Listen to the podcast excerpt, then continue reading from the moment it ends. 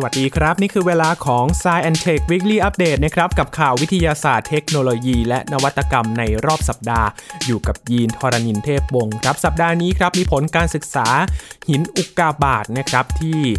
มาจากดาวอังคารบ่งชี้ว่าสิ่งมีชีวิตแรกในระบบสุริยะเนี่ยอาจจะเกิดขึ้นบนดาวอังคารก่อนโลกของเราอีกครับ และนักวิจัยที่เยอรมนีครับเขาใช้ AI ถอดรหัสภาษาสัตว์ ให้เข้าใจกันมากขึ้นนะครับว่าสัตว์เหล่านั้นสื่อสารอะไรออกมาบ้าง และปิดท้ายด้วยเรื่องราวของวิธีการเกิดครับ ของมนุษย์นี่แหละครับ ทั้งการคลอดแบบธรรมชาติหรือว่าการคลอดแบบผ่าตัดนั้น วิธีการไหนทำให้มี ภูมิคุ้มกันจากวัคซีนได้ดีกว่ากัน เพราะว่าทั้ง 2 แบบนี้มีภูมิคุ้มกันในร่างกายไม่เท่ากันด้วยนะครับ ทั้งหมดนี้ติดตามได้ใน Science Tech Weekly Update สัปดาห์นี้ครับ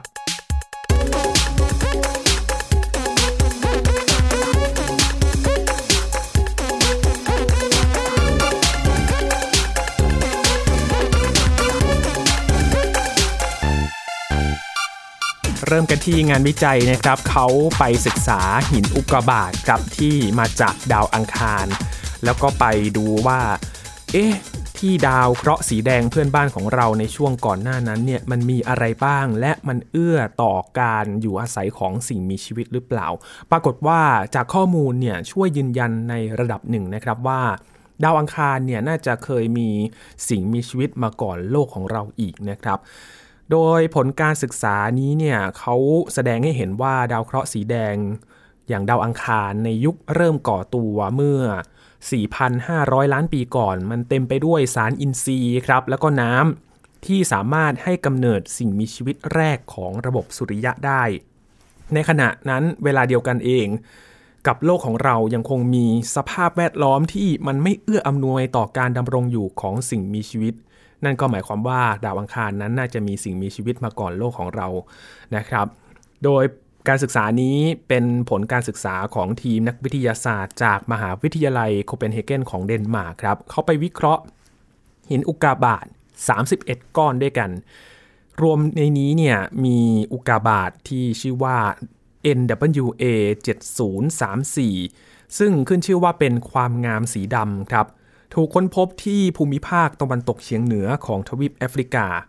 หินอุกกาบาตเหล่านี้ล้วนเป็นชิ้นส่วนของดาวอังคารในยุคโบราณครับ โดยพื้นผิวของดาวมันกระเด็นหลุดออกสู่ห้วงอวกาศ หลังจากที่ถูกดาวเคราะห์น้อยจากรอบนอกของระบบสุริยะพุ่งชน และได้ตกลงมายังพื้นโลกในที่สุดนะครับ จากการวิเคราะห์ที่มาที่ไปของมัน มีการใช้ธาตุ ไอโซโทปของโครเมียมมาตรวจวิเคราะห์องค์ประกอบของหินอุกกาบาตนี้นะครับ จนพบว่าพวกนี้เนี่ยมันคืออุกกาบาตจำพวก carbonaceous chondrite นะครับ เป็นหนึ่งในวัตถุที่มีอายุเก่าแก่ที่สุดในระบบสุริยะของเรา และมีต้นกำเนิดมาจากแถบดาวเคราะห์น้อยอันไกลโพ้นครับ จากข้อมูลเหล่านี้นะครับมันบ่งชี้ว่าดาวอังคารในยุคเริ่มก่อตัว 100 ล้านปีแรกเนี่ย ถูกกระนำพุ่งชนด้วยอุกกาบาตชนิดนี้ครับจำนวนมหาศาลเลย ซึ่งอุกกาบาตก็ได้นำพาสารอินทรีย์ที่สำคัญต่อการให้กำเนิดสิ่งมีชีวิต มายังดาวอังคารด้วย โดยเฉพาะอย่างยิ่งกรดอะมิโน ที่เป็นสารตั้งต้นของการผลิตสารพันธุกรรม หรือว่า DNA นั่นเอง นอกจากนี้ เจ้าอุกกาบาตประเภทนี้นะครับคาร์บอนาเซียสคอนไรเนี่ยมันยังมีน้ำแข็งเป็นองค์ประกอบอยู่ราว 10%อยู่เสมอเลย ทำให้ประมาณการได้ว่าอุกกาบาตทที่พุ่งชนดาวอังคารในยุคโบราณ สามารถจะให้กำเนิดห่วงน้ำขนาดใหญ่ที่แผ่ปกคลุมพื้นผิวดาวทั้งหมด โดยมีความลึกถึง 307 เมตรด้วยกัน ศาสตราจารย์มาตินบิซาโรครับ เป็นผู้นำทีมวิจัยจากมหาวิทยาลัยโคเปนเฮเกนบอกว่า ในช่วงการก่อกำเนิดระบบสุริยะเมื่อราว 4,500 ล้านปีก่อน โลกและดาวอังคารได้ก่อตัวขึ้น ในระยะเวลาใกล้เคียงกัน โดยในช่วงเวลา 100 ล้านปีแรกของทั้งสองดาวเคราะห์นี้เนี่ยต่างก็ถูกอุกกาบาตที่มีน้ำและก็สารอินทรีย์ปะปนอยู่ พุ่งชนในจำนวนมหาศาลเหมือนเหมือนกันเลยนะครับ ในขณะที่เงื่อนไขดังกล่าว สามารถเอื้ออำนวยให้เกิดสิ่งมีชีวิตขึ้นบนดาวอังคารในตอนนั้น แต่สภาพการบนโลกในขณะนั้นเนี่ยกลับ ตรงกันข้ามเลยครับ เนื่องจากว่าโลกที่เพิ่งเกิดใหม่ชนเข้ากับดาวเคราะห์โบราณดวงหนึ่ง ในเหตุการณ์ที่ให้กำเนิดดวงจันทร์ จนทำให้สูญเสียสารอินทรีย์ และน้ำที่สะสมไว้ในช่วงแรกไปหมดเลย ข้อมูลเหล่านี้เนี่ยก็ทำให้สันนิษฐานได้ว่ามีความเป็นไปได้สูงครับที่มีสิ่งมีชีวิตชนิดแรกในระบบสุริยะจะเกิดขึ้นบนดาวอังคาร ก่อนดาวเคราะห์ดวงอื่น รวมถึงโลกของเราด้วยนะครับ เป็นข้อมูลที่ทำให้ตั้งสมมติฐานนี้ขึ้นมานะครับจากหินอุกกาบาตทที่เชื่อว่ามาจากดาวอังคารนะครับ และวิเคราะห์มามันมีสารอินทรีย์ สารอินทรีย์เนี่ยเป็นสารที่มีความจำเป็นต่อสิ่งมีชีวิตด้วยเลยนะครับ และน้ำก็เป็นอีกหนึ่งองค์ประกอบสำคัญที่ทำให้หล่อเลี้ยงสิ่งมีชีวิตขึ้นมาด้วย นี่คือ 2สิ่งสำคัญที่จะช่วยยืนยันว่าสิ่งมีชีวิตนั้นมันเกิดขึ้นในยุคไหนนั่นเองนะครับ ต่อกันที่เรื่องของเทคโนโลยีกันบ้างครับ พาไปดูผลงานของนักวิจัยชาวเยอรมนี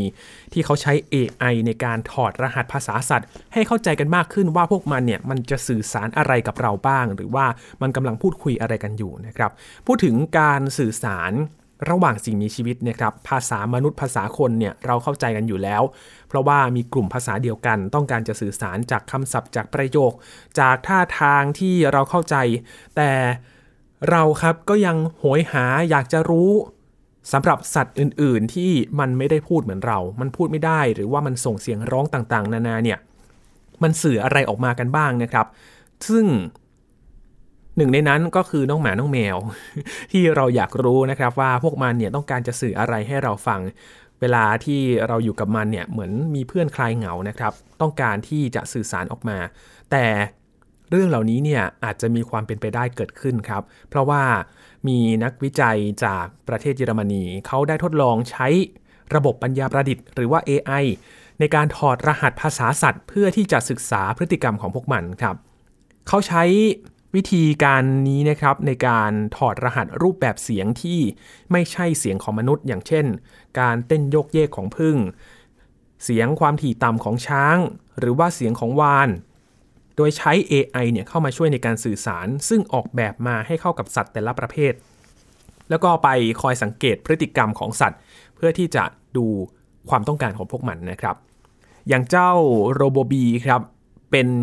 อุปกรณ์ที่ออกแบบมาเพื่อเรียนแบบการเต้นของพึ่ง ซึ่งเป็นการสื่อสารกันตามธรรมชาติของพึ่งนะครับ ตัวหุ่นยนต์นี้เนี่ยมีลักษณะเป็นฟองน้ำที่มีปีกติดอยู่กับ แท่งที่ใช้ควบคุมการเคลื่อนไหวครับ แล้วก็ฝึกให้หุ่นยนต์เรียนแบบการเคลื่อนไหวของพึ่งอย่างเช่น การไหลเวียนของอากาศ การสั่นสะเทือน ซึ่งหุ่นยนต์ก็สามารถหลอกให้พึ่งเนี่ยทำตามคำสั่งได้สำเร็จ ด้วยคำสั่งที่ให้พึ่งเนี่ยบินเข้าไปในรัง หรือคำสั่งให้หยุดทำกิจกรรมบางอย่าง อย่างการส่งเสียงของช้างนะครับ การที่มีเสียงคำรามที่ทรงพลังมากๆเลย และมันมักจะเงยหน้าให้งวงเนี่ยชี้ขึ้นไปในอากาศของช้างเนี่ยนอกจากเสียงที่ดังกึกก้องแล้ว พวกมันยังปล่อยเสียงที่มีความถี่ต่ำที่หูของมนุษย์เราเนี่ยไม่สามารถได้ยินด้วย นักวิจัยเขาก็เลยไปใช้ AI นี่แหละครับ มารับฟังเสียงอินฟราโซนิกซึ่งทำให้นักวิจัยสามารถได้ยินเสียงอินฟราซาวซึ่งคล้ายกับการสั่นที่หน้าอกที่สื่อถึงความรู้สึกไม่สบายใจครับ นอกจากนี้ยังมีโปรเจกต์ที่ชื่อว่าโปรเจกต์ CEIT นะครับหรือว่า Cetacean Translation Initiative ครับเป็นโครงการที่มารับฟังแล้วก็แปลการสื่อสารของวานสเปิร์ม หรือว่าวาฬหัวทุย มีเป้าหมายเพื่อสื่อสารกับสัตว์ทะเลนะครับ โดยการใช้ AI มาตีความหมายของเสียงคลิก หรือว่าโคดัสที่วานสเปิร์ม ใช้ในการสื่อสารกันครับ โครงการนี้เปิดตัวไปเมื่อเดือนตุลาคม 2021 ปีที่แล้วนะครับ ในตอนนี้อยู่ระหว่างการประมวลผลโดยจะใช้ AI นี่แหละครับมาเชื่อมโยงแต่ละเสียงของวานสเปิร์ม กับบริบทเฉพาะเพื่อให้สามารถสื่อสารกับวานสเปิร์มได้ ซึ่งจะใช้เวลาประมาณ 5 ปีนะครับในการบรรลุเป้าหมายนี้ครับการสื่อสารระหว่างมนุษย์กับสัตว์นี่ดูเหมือนว่า หลาย ๆ คนต้องการที่จะดูพฤติกรรมของมัน หรือว่าต้องการจะดูว่าพวกมันอยากจะสื่ออะไรกับเรานะครับ แต่เรื่องนี้ก็มี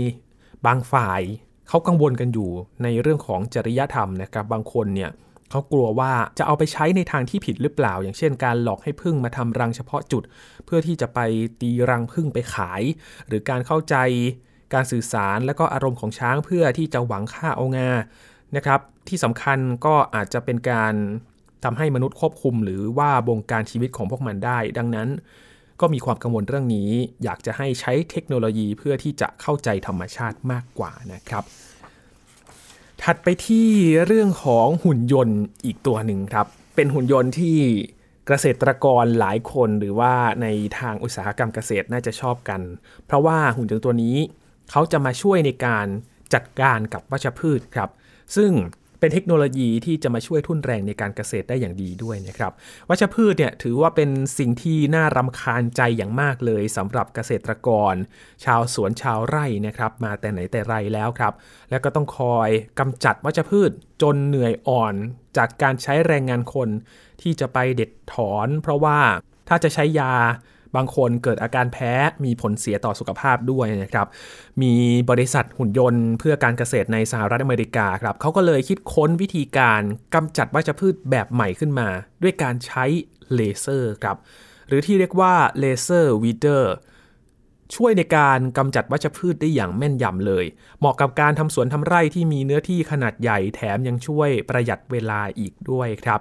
การเกษตรแนวใหม่นี้ที่อาศัยหุ่นยนต์ ปัญญาประดิษฐ์หรือว่า AI และก็เทคโนโลยีเลเซอร์เข้ามาช่วยเนี่ยจะทำให้การกำจัดวัชพืชเป็นเรื่องที่ง่ายขึ้นครับ นอกจากนี้ยังลดค่าใช้จ่ายเป็นต้นทุนในการจ้างแรงงานคนได้อีกด้วย โดย laser weeder นี้นะครับ เป็นเลเซอร์ชนิดคาร์บอนไดออกไซด์ขนาด 150 วัตต์ มากำจัดวัชพืช ด้วยการใช้พลังงานความร้อนโดยไม่รบกวนดินด้วย ซึ่งมีความแม่นยำอยู่ที่ระดับ 3มิลิเมตรโหเล็กมาก ๆ เลยนะครับ ความถี่ในการยิงอยู่ที่ 0.05 วินาทีครับเร็วมาก ๆ เลยนะครับ 0.05 วินาทีเสี้ยวของวินาทีเท่านั้นเอง มันมาพร้อมกับลำกล้องที่มีความละเอียดสูง 12 ตัว แล้วก็ใช้เทคโนโลยีปัญญาประดิษฐ์ในการระบุกำหนดเป้าหมายว่า เราจะไปจัดการกับวัชพืชตรงไหน แล้วจัดการได้อย่างแม่นยำด้วยครับ คลุมหน้าดินได้ถึงสูงสุดนะครับ 6 เมตรด้วยกัน หุ่นยนต์เลเซอร์เนี่ยมาพร้อมกับระบบขับเคลื่อนอัตโนมัติครับทำงานได้ทั้งเวลากลางวันแล้วก็กลางคืน โดยใช้ระบบ GPS แล้วก็ระบบนำทางตามแนวร่องในการขับเคลื่อนเพื่อกำจัดวัชพืช นอกจากนี้ หุ่นยนต์เลเซอร์ยังเป็นมิตรต่อสิ่งแวดล้อมด้วย เพราะว่าช่วยลดการใช้สารเคมีในการทำการเกษตร ซึ่งมีประสิทธิภาพในการกำจัดวัชพืชมากกว่า และไม่เป็นอันตรายกับทั้งคนและก็หน้าดินด้วยนะครับอุตสาหกรรมเกษตรเนี่ยถือว่าเป็นอุตสาหกรรมที่ใช้แรงงานคนค่อนข้างมากเลยนะครับ มาตั้งแต่อดีต แต่ปัจจุบันมีเทคโนโลยีเริ่มเข้ามาช่วยจัดการ จากการเก็บเกี่ยววัชพืช เราก็เริ่มที่จะเห็นรถเก็บเกี่ยวมาแล้ว หรือว่าการหว่านเมล็ดพืช ก็มีโดรนมาใช้นะครับเป็นตัวอย่างหนึ่ง ซึ่งทำให้การเกษตรเนี่ยมีประสิทธิภาพมากยิ่งขึ้น คุณภาพผลผลิตก็สามารถควบคุมได้ด้วย ถึงเวลาแล้วครับ ตอนนี้หุ่นยนต์ที่จะเข้ามามีบทบาท ในการทำการเกษตรในบางอย่างที่จะทดแทนแรงงานคน ซึ่งปัจจุบันคนก็หันมาทำการเกษตรน้อยลงแล้วนะครับ การทำสมาร์ทฟาร์มก็จะเป็นอีกทางเลือกหนึ่งครับ ที่จะมาช่วยจัดการ แล้วก็สร้างผลผลิตทางการเกษตรได้อย่างมีประสิทธิภาพมากยิ่งขึ้น และหุ่นยนต์เลเซอร์นี้ก็น่าจะเป็นอีกตัวอย่างหนึ่งนะครับ ที่จะมาช่วยกำจัดวัชพืชที่เป็นศัตรูต่อพืชผลทางการเกษตร ที่ต้องใช้ต้นทุนสูงในการทั้งจ้างแรงงานคน ทั้งค่าสารเคมี การใช้หุ่นยนต์เลเซอร์นี้นอกจากจะประหยัด ค่าใช้จ่ายในส่วนนี้แล้วนะครับยังประหยัดเวลาอีกด้วยครับไม่ก่อให้เกิดอันตรายเหมือนสารเคมีและที่สำคัญยังช่วยเพิ่มประสิทธิภาพในการเพาะปลูกได้อีกด้วยนะครับต่อกันที่อีกงานศึกษาหนึ่งครับเป็นผลงานของนักวิทยาศาสตร์ จากสกอตแลนด์และก็เนเธอร์แลนด์นะครับเขาร่วมกันศึกษาแล้วก็พบว่าวิธีการเกิดของคนเราเนี่ยโดยการคลอดธรรมชาติ หรือว่าการผ่าตัดเนี่ยมันส่งผลต่อระบบภูมิคุ้มกันของเรา ตอบสนองต่อวัคซีนที่ได้รับไม่เหมือนกันครับ ผลการศึกษาของทีมนักวิจัยจากมหาวิทยาลัยเอดินบะระ โรงพยาบาล Spaarne และก็ศูนย์การแพทย์ มหาวิทยาลัยอูเทรคต์พบว่าทารกที่เกิดโดยการคลอดธรรมชาติผ่านช่องคลอดมารดา จะมีการผลิตแอนติบอดีหรือว่าสารภูมิคุ้มกันเพิ่มขึ้นเป็น 2 เท่า หลังจากได้รับวัคซีนที่ฉีดให้แก่เด็กครับ ขณะที่ทารกที่เกิดจากการผ่าคลอด ก็ได้รับภูมิคุ้มกันเช่นเดียวกันนะครับ แต่อยู่ในระดับที่น้อยกว่า และจำเป็นต้องเสริมสร้างภูมิคุ้มกัน ด้วยจุลินทรีย์โปรไบโอติกหรือว่ารับวัคซีนเพิ่มเติมครับนักวิจัยระบุว่าความแตกต่างนี้เกิดจากแบคทีเรียชนิดดีที่ทารกได้รับตอนแรกเกิดนะครับ ซึ่งเป็นช่วงเวลาที่เราออกจากโรคปลอดเชื้อในคันมารดา สู่โลกที่เต็มไปด้วยจุลินทรีย์ จุลินทรีย์คือสิ่งมีชีวิตเล็กๆ ครับ อย่างเช่น แบคทีเรีย เชื้อรา ไวรัส และก็อาเคีย ที่อาศัยอยู่ในร่างกายของคนเราเนี่ยแหละครับ และขยายพันธุ์จนในที่สุดมีจำนวนมากกว่าเซลล์มนุษย์ของเรา สิ่งมีชีวิตขนาดจิ๋วที่กลายเป็นส่วนประกอบครึ่งหนึ่งของตัวเรานี้นะครับ เรียกรวมกันว่าไมโครไบโอม และหนึ่งในบทบาทของมันก็คือการฝึกฝนระบบภูมิคุ้มกันของเราในช่วงต้นของชีวิตครับ หากคลอดด้วยวิธีธรรมชาติ จุลินทรีย์ชนิดแรกที่เราจะได้รับก็คือ ชนิดที่อาศัยอยู่ในช่องคลอดของแม่นะครับ แต่การคลอดด้วยการผ่าตัดจะทำให้จุลินทรีย์ที่ได้รับนั้นแตกต่างออกไป ซึ่งทีมนักวิจัยชุดนี้เขาต้องการอยากจะรู้ครับว่าความแตกต่างนี้เนี่ยจะส่งผลต่อการได้รับวัคซีนอย่างไรกันบ้างพวกเขาเลยไปศึกษาไมโครไบโอมของทารก 120 คน ตั้งแต่ขี้เทา ซึ่งเป็นอุจจาระครั้งแรกสุดของทารก ไปจนถึงกระทั่งเด็กมีอายุ 1 ขวบนะครับผลการศึกษาในวารสาร Nature Communications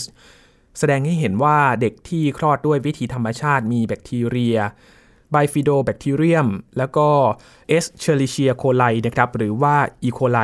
ชนิดที่เป็นประโยชน์ในระดับสูงกว่าเด็กที่เกิดจากการผ่าคลอดครับนักวิจัยเขาพบว่าแบคทีเรียที่เป็นประโยชน์เหล่านี้นะครับจะทำให้เด็กที่คลอดทางช่องคลอดทางธรรมชาติเนี่ยมีแอนติบอดีที่ได้จากวัคซีน ป้องกันโรคปอดอักเสบ และวัคซีนป้องกันโรคไข้กาฬหลังแอ่นในระดับที่สูงกว่า 2 เท่า เมื่อเทียบกับเด็กที่เกิดจากการผ่าคลอดครับ นอกจากนี้ยังส่งผลดีต่อวัคซีนต้านไข้หวัดใหญ่ และวัคซีน BCG ที่ป้องกันวัณโรคด้วย ศาสตราจารย์เดบบี้โบคาร์ดหัวหน้าแผนกกุมารเวชศาสตร์ มหาวิทยาลัยเอดินเบระบอกกับสำนักข่าว BBC นะครับว่าการสื่อสารช่วงต้นระหว่างภูมิคุ้มกันระบบภูมิคุ้มกันและก็จุลินทรีย์มีความสำคัญมากครับ เชื้อแบคทีเรียที่อยู่ในลำไส้ มันจะปล่อยสารเคมี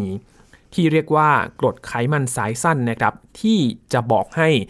ระบบภูมิคุ้มกันเริ่มทำงาน หากปราศจากแบคทีเรียเหล่านี้เนี่ยเราจะมีการพัฒนาเซลล์ B หรือว่า B เซลล์เนี่ยซึ่งเป็นเซลล์เม็ดเลือดขาวที่ช่วยสร้างแอนติบอดีในการต่อสู้กับเชื้อโรค และสิ่งแปลกปลอมเข้าสู่ร่างกายได้น้อยลง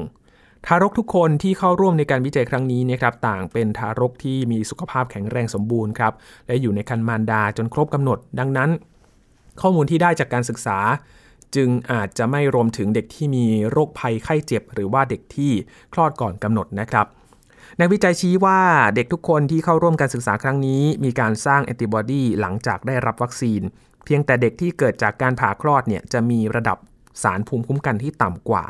อย่างไรก็ตามครับ พวกเขาชี้ว่าข้อมูลที่ได้เนี่ยมีความสำคัญมากๆเลย โดยเฉพาะอย่างยิ่งต่อเด็กที่เป็นโรคทางพันธุกรรม หรือว่าคลอดก่อนกำหนด เพราะระบบภูมิคุ้มกัน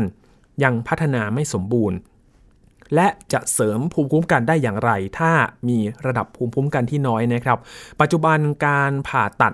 ทำคลอดเป็นสิ่งที่พบได้อย่างแพร่หลายมากขึ้นในปัจจุบันนะครับ โดยเฉพาะในกรณีที่มีความเสี่ยงว่าแม่หรือเด็กจะได้รับอันตรายจากการคลอดธรรมชาติ ด้วยเหตุนี้จึงมีการศึกษาเพื่อหาทางให้ทารกเนี่ยที่เกิดจากการผ่าตัดได้รับแบคทีเรียชนิดดีที่อยู่ในช่องคลอดมารดา ซึ่งหนึ่งในวิธีที่ทำกันในปัจจุบันก็คือการป้ายแบคทีเรีย ในช่องคลอดให้ทารกครับ รวมถึงการปลูกถ่ายอุจจาระ ซึ่ง เป็นการนำเชื้อแบคทีเรียในลำไส้มารดาให้แก่ทารก เพื่อให้เด็กแรกเกิด ได้รับแบคทีเรียที่เป็นประโยชน์ต่อร่างกาย นี่ถือว่ามีทางออกนะครับ เพราะฉะนั้นไม่ต้องกังวลว่าภูมิคุ้มกันที่ได้รับจะได้รับน้อยไป อย่างไรก็ตามครับศาสตราจารย์โบคาร์ดบอกว่า ในทางปฏิบัติวิธีเหล่านี้มีความซับซ้อนพอสมควรนะครับ และแพทย์จะต้องทำอย่างถูกต้องเพื่อไม่ให้เกิดอันตรายแก่เด็กด้วย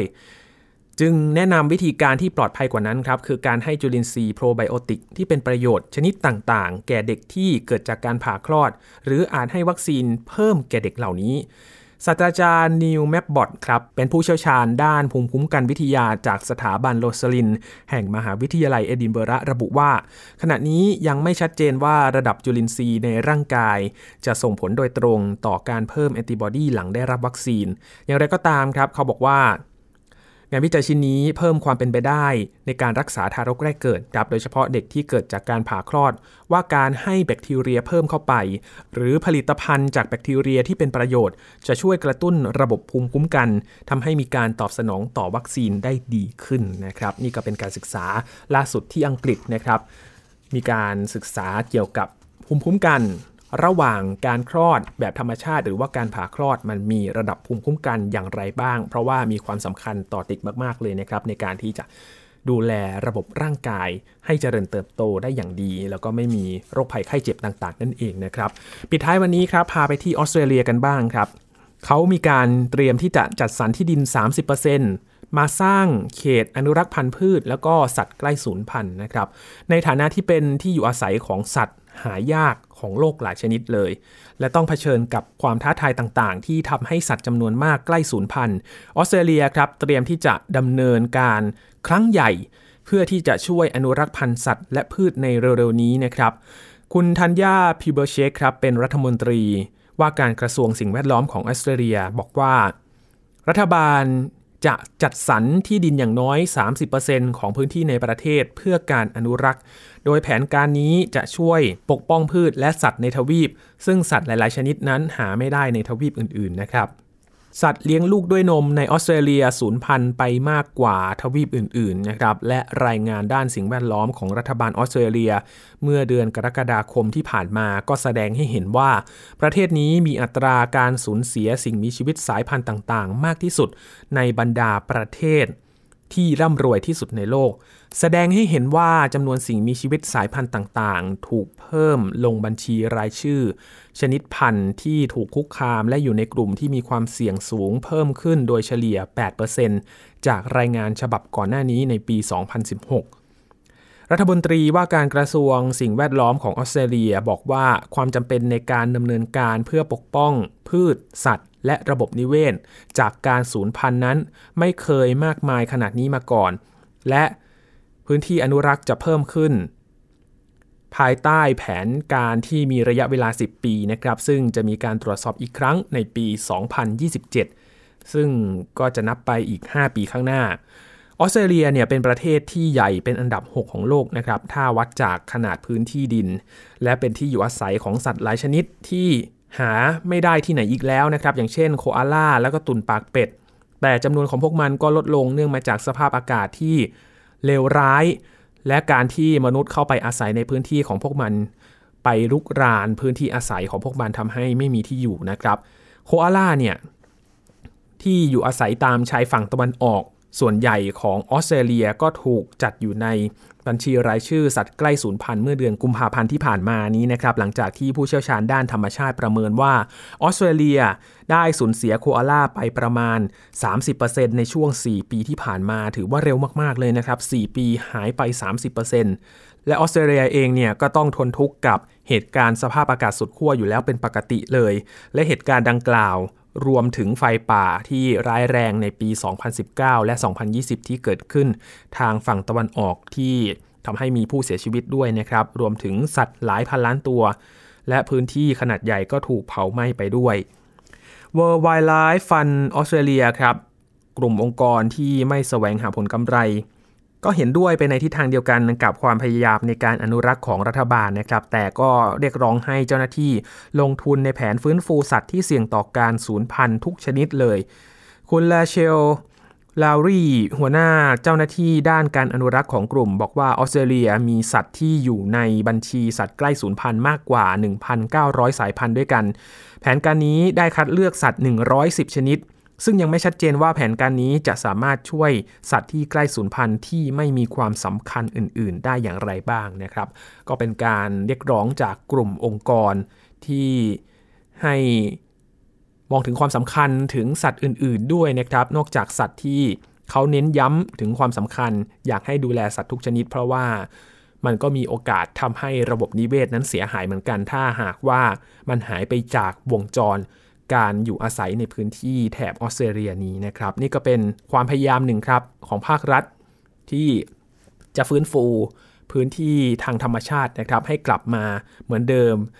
และไม่อยากให้ตัวเลขของสัตว์ต่างๆเนี่ยมันหายไปอย่างรวดเร็วแบบนี้จากสถิติที่ได้รายงานมา โดยเฉพาะโคอาล่านี้นะครับที่ออสเตรเลียครับ ทั้งหมดนี้คือข่าวที่เรานำมาฝากกันใน Science Tech Weekly Update สัปดาห์นี้นะครับคุณผู้ฟังติดตามรายการของเรากันได้ที่ www.thaipbspodcast.com ครับรวมถึงพอดแคสต์ช่องทางต่างๆ ที่คุณกำลังรับฟังเราอยู่ อัปเดตเรื่องวิทยาศาสตร์ เทคโนโลยี และนวัตกรรมกับเราได้ที่นี่ทุกที่ทุกเวลากับไทย PBS Podcast นะครับช่วงนี้ยีนทรณินเทพวงศ์ขอบพระคุณสำหรับการติดตามรับฟังครับ ลาไปแล้วครับ สวัสดีครับ